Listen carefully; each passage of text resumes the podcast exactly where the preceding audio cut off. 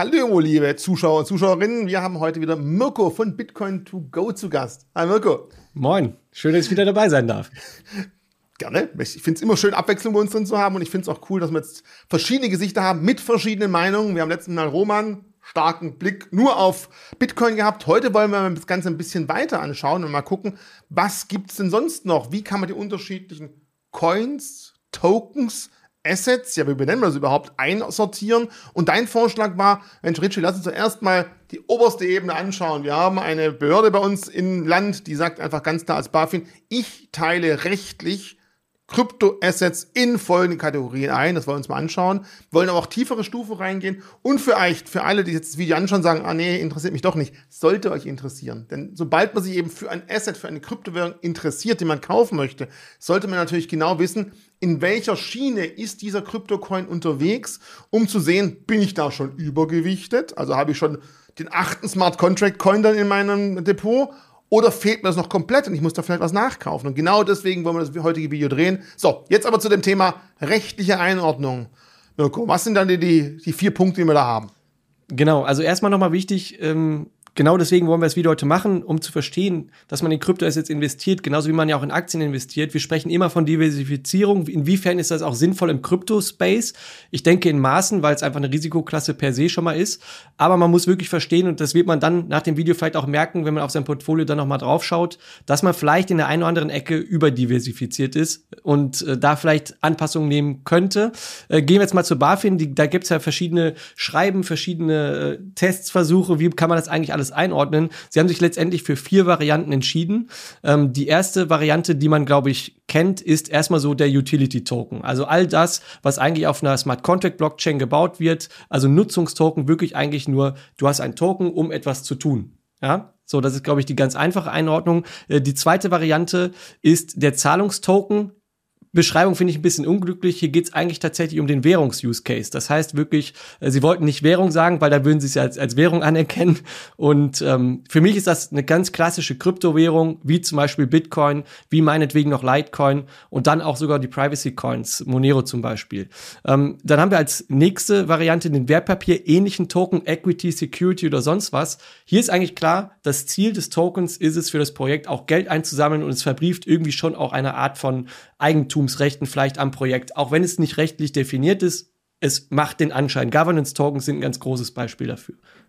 Und als vierte Variante noch... Mittelfristig, es könnten ja auch mittelfristig dann wirklich über diesen Weg theoretisch die klassischen Börsengeschäfte aufgebrochen werden, weil bisher ist es einfach so, eine Aktie, eine Aktie wird als Globalokunde ausgedruckt, eine Million, eine Million Aktien auf einer Urkunde, die wird irgendwo tief im Teller, im Keller vergraben und dann wird nur noch virtuell dieses Anteilchen hin und her gebucht. Ein Millionstel von dieser Urkunde entspricht einfach einer Aktie und ich sag mal, rechtlich sind wir langsam auf dem Weg dahin, dass sogar solche Eigentumsanteile oder auch Schuldverschreibungsanteile ebenfalls auf der Blockchain festgehalten werden können. Also wenn man heutzutage sich überlegen würde, wie bauen wir heute den Wertpapierhandel aus, wäre es eben nicht mehr dieses System, was wir momentan haben, das muss man ganz ehrlich sagen, sondern es wäre wahrscheinlich Blockchain-basierend, weil die Aufbewahrung dann wesentlich einfacher und wahrscheinlich sicherer und transparenter wäre.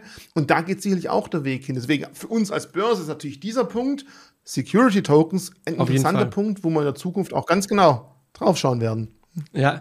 Wenn wir jetzt mal nach, äh, kurz in die U S A gucken, die S E C, die ist ja besonders heiß auf diesen Begriff Security-Token. Also die, die, die Grundproblematik ist ja, dass viele Projekte gerade in der I C O-Phase zwanzig siebzehn so aufgebaut wurden, dass die Tokens eigentlich ausgegeben wurden, um Geld zu sammeln und irgendeine Art von Anteilen zu verbriefen, unter dem Mantel es Utility-Token zu nennen. Genau deswegen gibt es jetzt die klarere Diver- äh, Differenzierung. Es gibt aber immer noch eine vierte Variante, die Hybrid-Modelle. Da steht dann eigentlich drin, ja, es kann alles sein. Und das ist die Kryptoszene halt. Ja, sie ist ja sehr erfinderisch. Ähm, um genau diese Klassifizierung zu umgehen, ähm, weswegen ich persönlich die Einteilung erstmal gut finde. Sie hilft, aber sie deckt definitiv auch nicht das ab, was ich später im Portfolio für mich selber abbilde.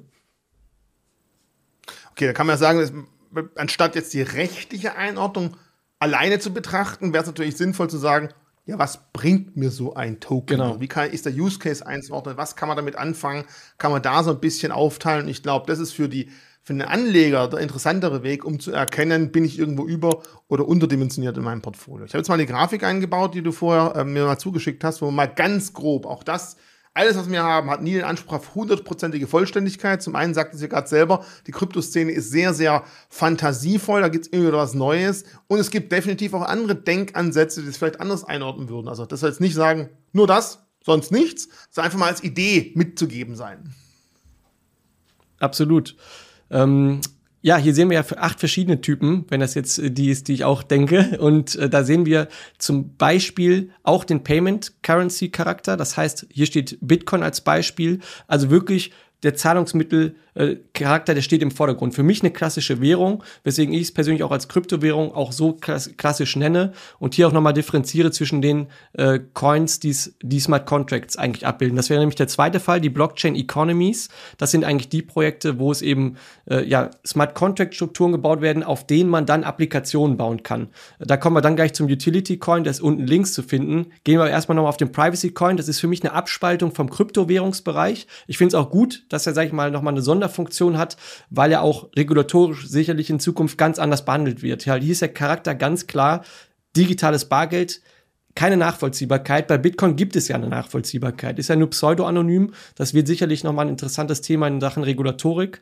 Äh, ansonsten haben wir noch die Stablecoins. Auch hier nochmal eine wichtige Unterscheidung. Die basieren ja oder haben als Ziel, ja einen stabilen Wert in Fiat-Währung im Prinzip abzubilden. Auf welchem Weg das erreicht wird, ist jetzt erstmal egal. Der klassische Weg ist, ich habe eine Million auf meinem Bankaccount, ich gebe eine Million aus oder ein bisschen mehr, weil ich erschaffe ja so ein bisschen auch Geld.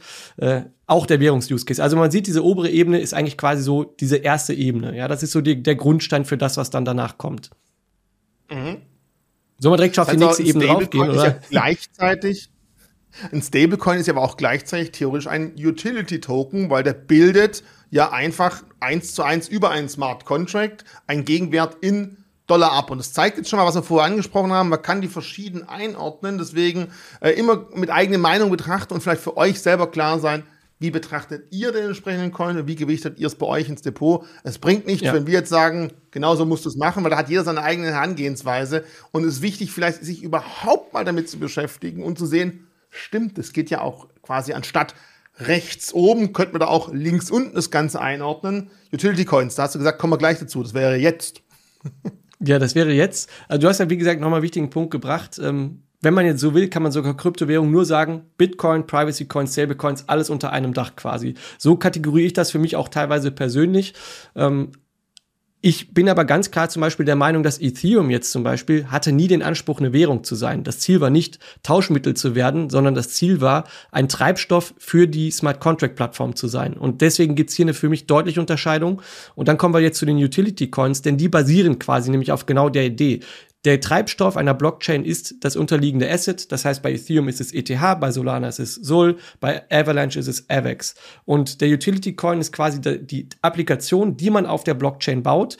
Das heißt, wenn ich quasi in einen Blockchain-Token investiere, investiere ich im Prinzip schon in alle Utility Coins, die da drunter liegen, denn ich gehe alle Use Cases quasi mit ein. Denn ich gehe davon aus, der Netzwerkwert steigt mit der Anzahl der Nutzer und der Applikationen.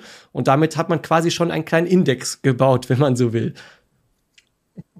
Also ist für dich zum Beispiel eine Investition in Ethereum auch eine Art Smart Contract Fonds, weil alle Smart Contracts, die oder alle Utility Tokens, die darüber aufgelegt wurden, genau, wenn die, die gut laufen, sind. Wenn die nachgefragt werden, wenn da Gas verbrannt wird, dann ist auch die Nachfrage nach Ethereum größer und dementsprechend kann Ethereum steigen. Man kann genauso genau. natürlich jetzt auch wahrscheinlich Solana, Cardano und so weiter mit einfügen, aber das ist, glaube ich, eine Grundidee, wenn man so einen Coin kauft, jetzt nicht lustig sagen, Ethereum, ich gucke mal einen Chart an, jawohl, wunderbar, sondern vor allem wichtig gucken, was läuft da drauf, wie wird es angenommen, sind die Gebühren vielleicht zu hoch, gibt es Projekte, die sehr interessant sind, wie ist der Locked Value bei den Projekten, wie stark wird es nachgefragt, ich glaube das, da haben wir vor, bevor die Videokamera lief, schon mal drüber gesprochen, das kommt vielleicht nachher dazu, fand ich sehr interessant, du meintest ja, man kann jetzt langsam anfangen, solche Kryptobereiche auch viel besser zu analysieren, als es noch früher der Fall war, ja. weil es hochtransparent ist.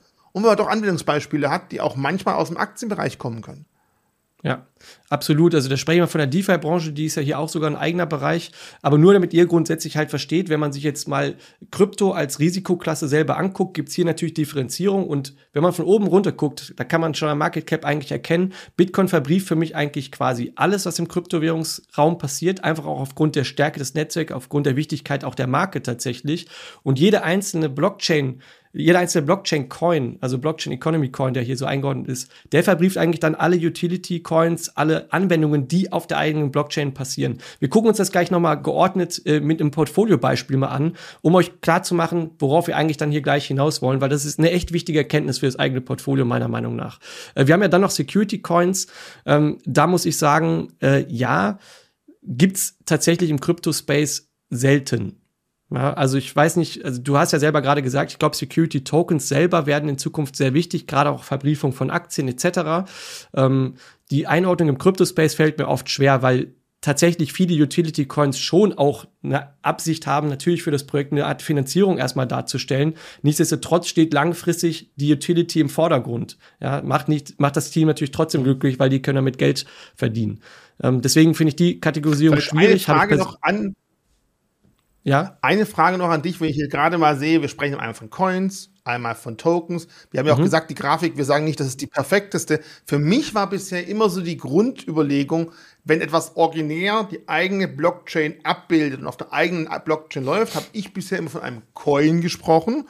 Und wenn irgendwas über einen Smart Contract abgebildet wurde und daraus was Neues gemacht wurde, war es für mich bisher meistens ein Token, also ein Utility-Token, ein Security-Token. Würdest du dieses auch, diese Differenzierung auch so eingehen und sagen, ja, hier haben wir jetzt mal eine Darstellung, die geht nicht ganz damit einher, oder bin ich da bisher falsch gewickelt?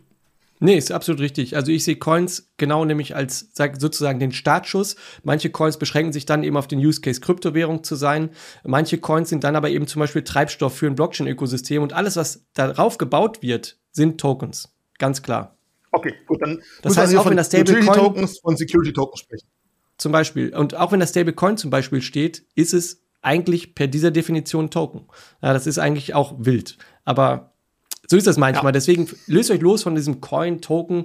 Ihr müsst grundsätzlich das Prinzip verstehen und dann ist, glaube ich, klar. Also gute, fri- wichtige Frage auf jeden Fall. Dann haben wir noch Non-Fungible Tokens als neue äh, Klasse. Da haben wir schon ein Video zu gemacht. Auch N F Ts, äh, digitale Kunst, einzigartige Assets auf der Blockchain, die alles abbilden können. Eigentumsrechte in jeder Form und auch ja Assets, die wir uns heute vielleicht so noch gar nicht vorstellen können, wie zum Beispiel digitales Land und warum man das braucht. Ist etwas, was im Portfolio sein kann, nicht muss, aber ist auf jeden Fall nochmal eine Unterscheidung. Und dann haben wir noch Decentralized Finance, haben die hier als extra Kategorie noch genommen.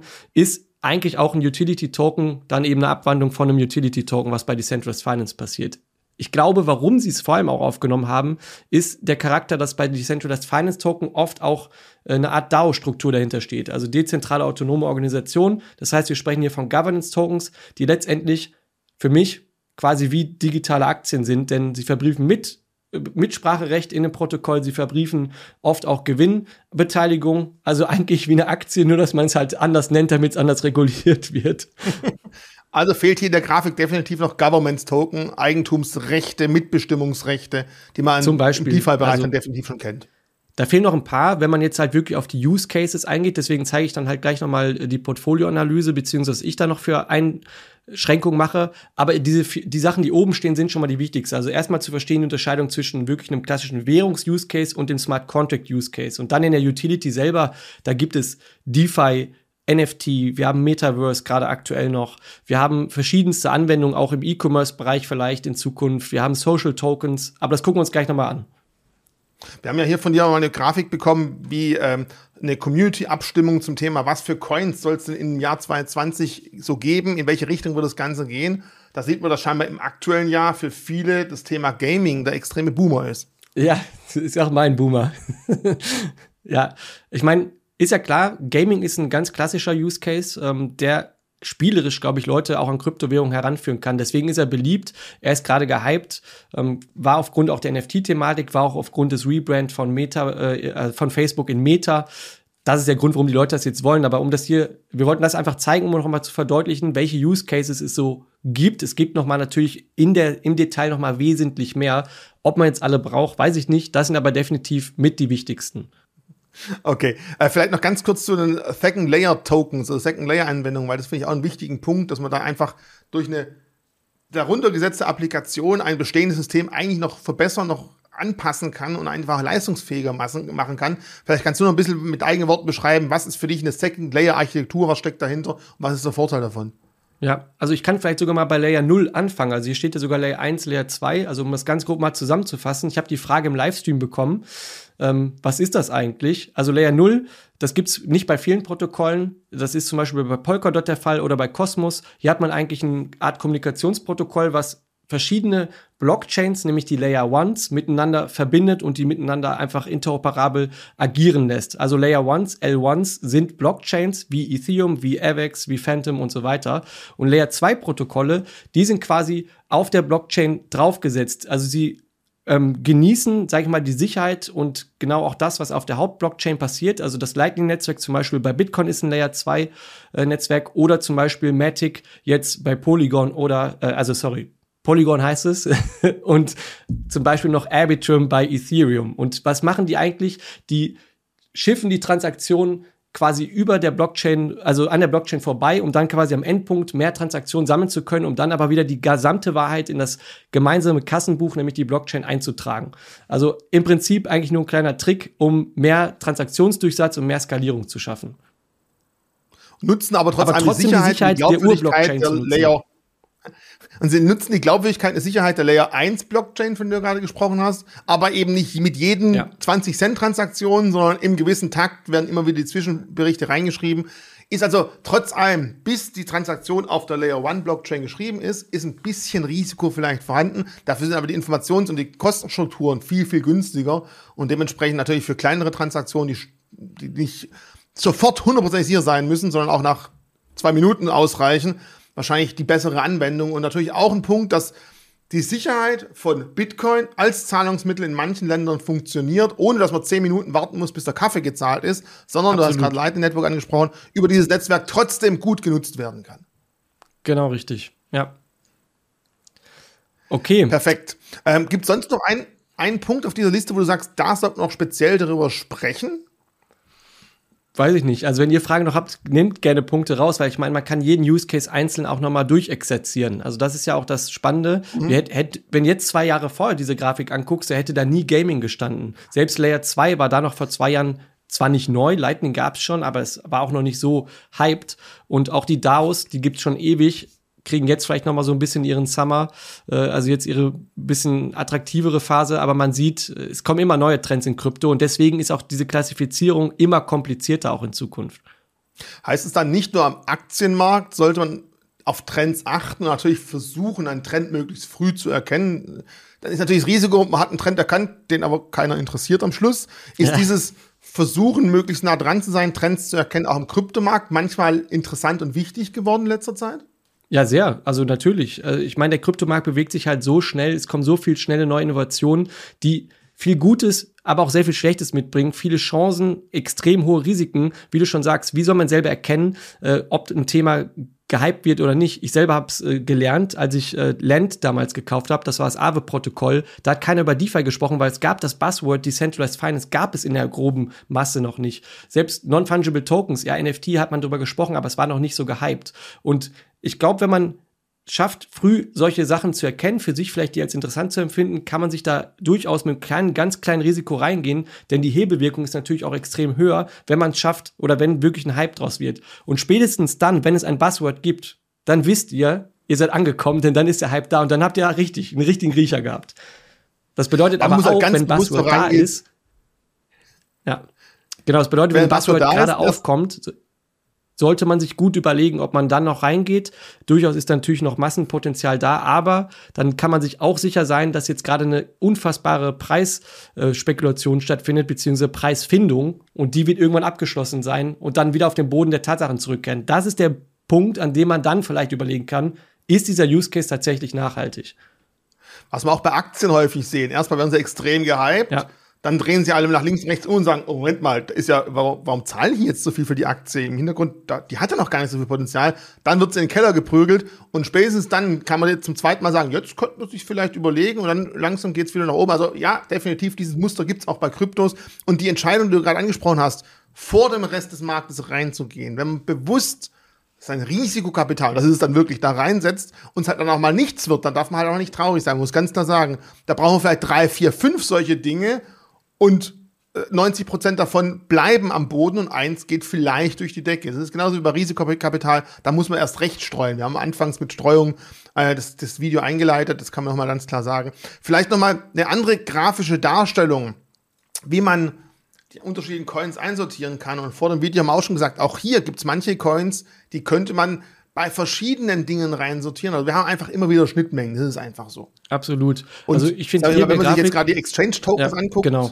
Nee, also du hast die Exchange-Tokens ja richtig genannt. Also das ist der einzig spannende Aspekt jetzt hier in dieser grafischen Darstellung, um einfach nur mal zu zeigen, es gibt verschiedene Ideen, wie man das für sich klassifiziert. Es gibt zwar Einigkeiten, also dass man sich grundsätzlich einig ist, dass es Blockchains gibt, dass es Kryptowährungen gibt, okay, aber Exchange-Tokens sind ein gutes Beispiel. Die sind nämlich eigentlich Utility-Tokens, gleichzeitig aber auch Treibstoff für die eigene Blockchain. Ähm, jetzt bei Uni ist es eher Utility, deswegen finde ich hier die Einordnung halt spannend, aber das sind halt nochmal größere Ökosysteme, weil sie auch nochmal in den Markt angreifen, den äh, es normalerweise nicht gibt, nämlich in den zentralisierten Markt, auf einer Börse dann zum Beispiel. Und es sind theoretisch auch Government-Tokens, weil man ja theoretisch auch was davon hat, wenn diese Plattformen gut laufen. Government-Token haben wir jetzt in der Grafik gar nicht da. Also ihr seht, wir haben verschiedene Grafiken mitgebracht. Wir haben keine gefunden, die hundert Prozent unseren Ansprüchen genügt. Aber das zeigt ja, wie verschiedene Ansatzmöglichkeiten es einfach an dem Markt gibt. Also das soll noch eine weitere Grafik sein. Jetzt wird es nämlich interessant. Du hast mir vorher versprochen, du teilst jetzt mal deinen Bildschirm. Deswegen höre ich jetzt mal auf damit.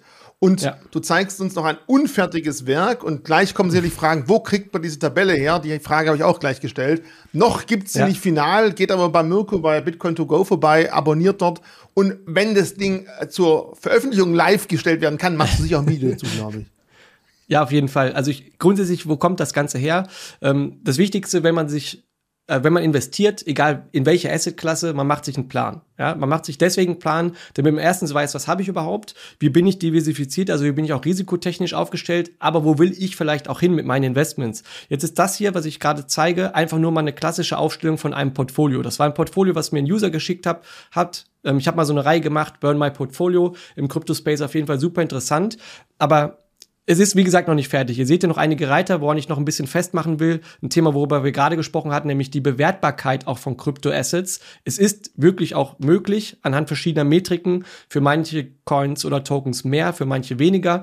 Aber darum geht's jetzt heute nicht. Wir wollen aber erstmal gucken, wie sollte so ein Portfolio denn aufgebaut sein? Und sollte ist eine individuelle Wahrnehmung. Ja, das ist also keine Empfehlung, so muss man es machen, aber ist mein Learning auf jeden Fall aus den letzten sechs Jahren Krypto, wie ich es machen würde. Das war jetzt ein Beispielportfolio, äh, hat mir der User geschickt und ich habe hier in zwei Gruppen kategorisiert. Also einmal Use Cases, also Gruppe eins, da seht ihr, ich habe Smart Contracts, also alle Blockchain-Plattformen, habe ich DeFi, da habe ich Gaming, Memes, Metaverse, N F T, man kann meinetwegen auch sagen, Gaming und Metaverse sind aktuell noch eins, ich trenne es jetzt hier schon mal. Wir haben Oracles, äh, die auch nochmal eine Sonderkategorie tatsächlich darstellen. Privacy Coins, D A O, Smart Contract, äh, ist eine Doppelung. Ah nee, es steht ja oben schon drin. Währung, Layer zwei und Social Tokens. Also im Prinzip das, was wir eigentlich gerade schon gesehen haben, nur nochmal hier eingeordnet. Und dann in der Gruppe zwei habe ich auch noch gesagt, welche Währung ist das? Beziehungsweise welcher Use Case von DeFi zum Beispiel wird hier auch tangiert? Derivate, Exchange Tokens, Lending und Borrowing, einfach mal Yield Aggregator, um so diese obere Klasse mitzunehmen. Was hilft uns das? Beide lassen dann in der grafischen Darstellung sehr schön sehen, wie das Portfolio aufgebaut ist. Also nach Kryptowährung sieht man es ja auch relativ schnell. Größter Satz ist hier A D A, dann haben wir E T H, D O T und B T C.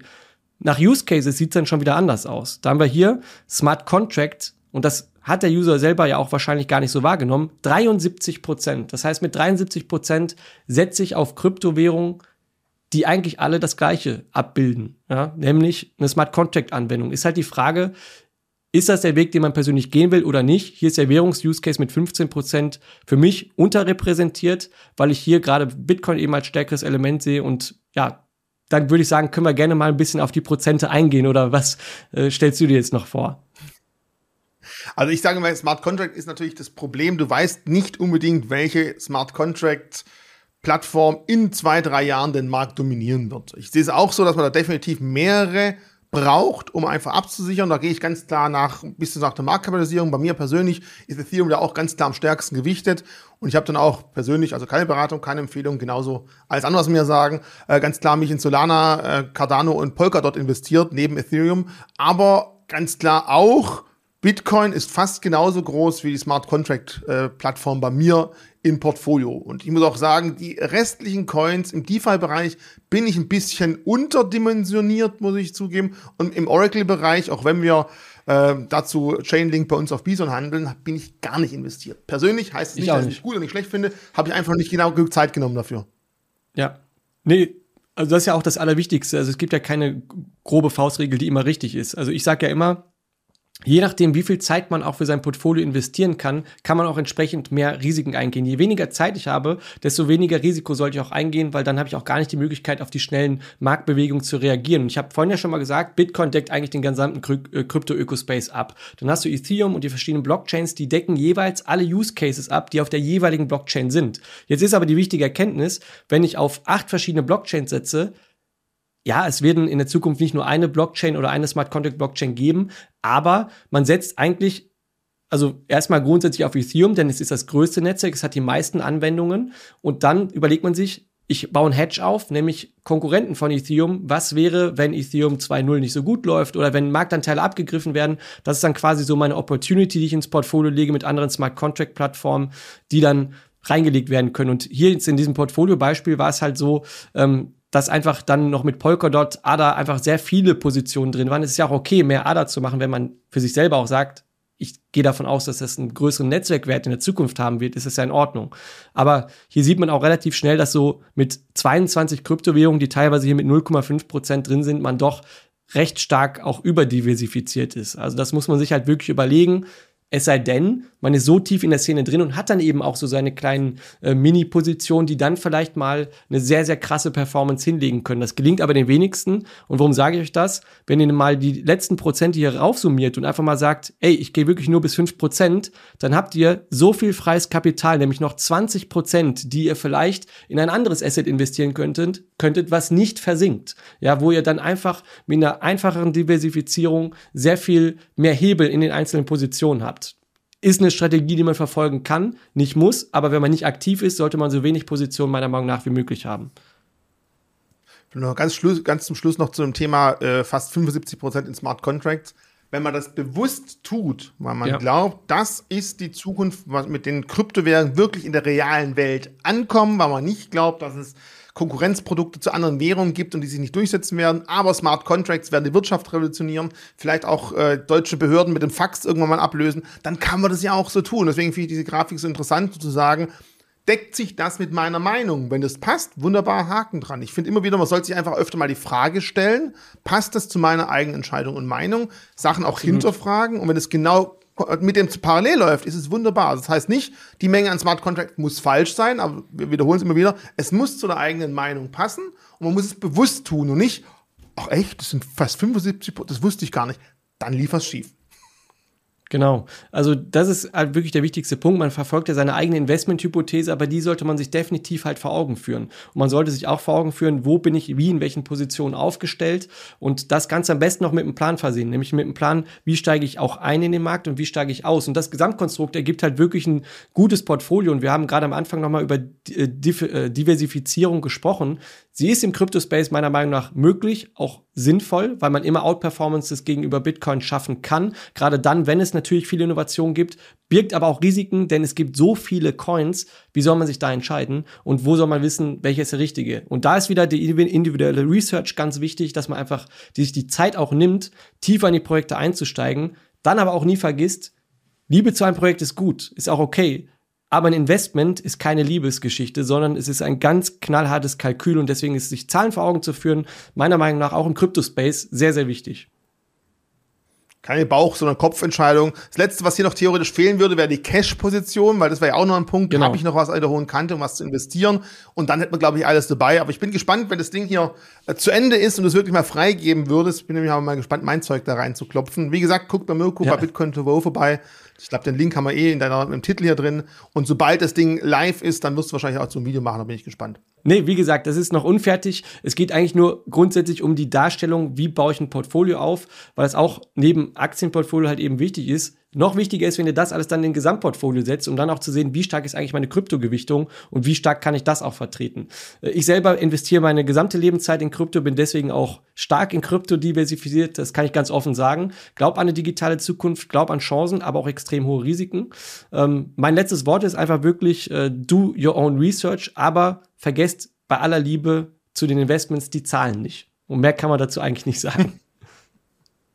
So, wer bis zum Schluss durchgehalten hat, einen Aufruf noch an euch. Schreibt mal drunter, wie viel Prozent von eurem persönlichen Investment-Case in Kryptos drin steckt. Ich habe vor dem Video mal angeschaut und ich bin bei vierundvierzig Prozent. Nicht, weil ich so viel nachgekauft habe, sondern weil ich recht früh gekauft habe, die Story dran geglaubt habe und einfach mich nicht davon trennen will und wollte und auch weiterhin erstmal nicht tun werde. Eher mal bei Schwächen nachgekauft. vierundvierzig Prozent. Mirco, hast du eine Zahl, die du nennen möchtest, dass die Zuschauer sie mal einordnen können? Dann jetzt ist raus hoch. Damit und dann lass die Kommentare da. Von mir war's das. Bis zum nächsten Mal.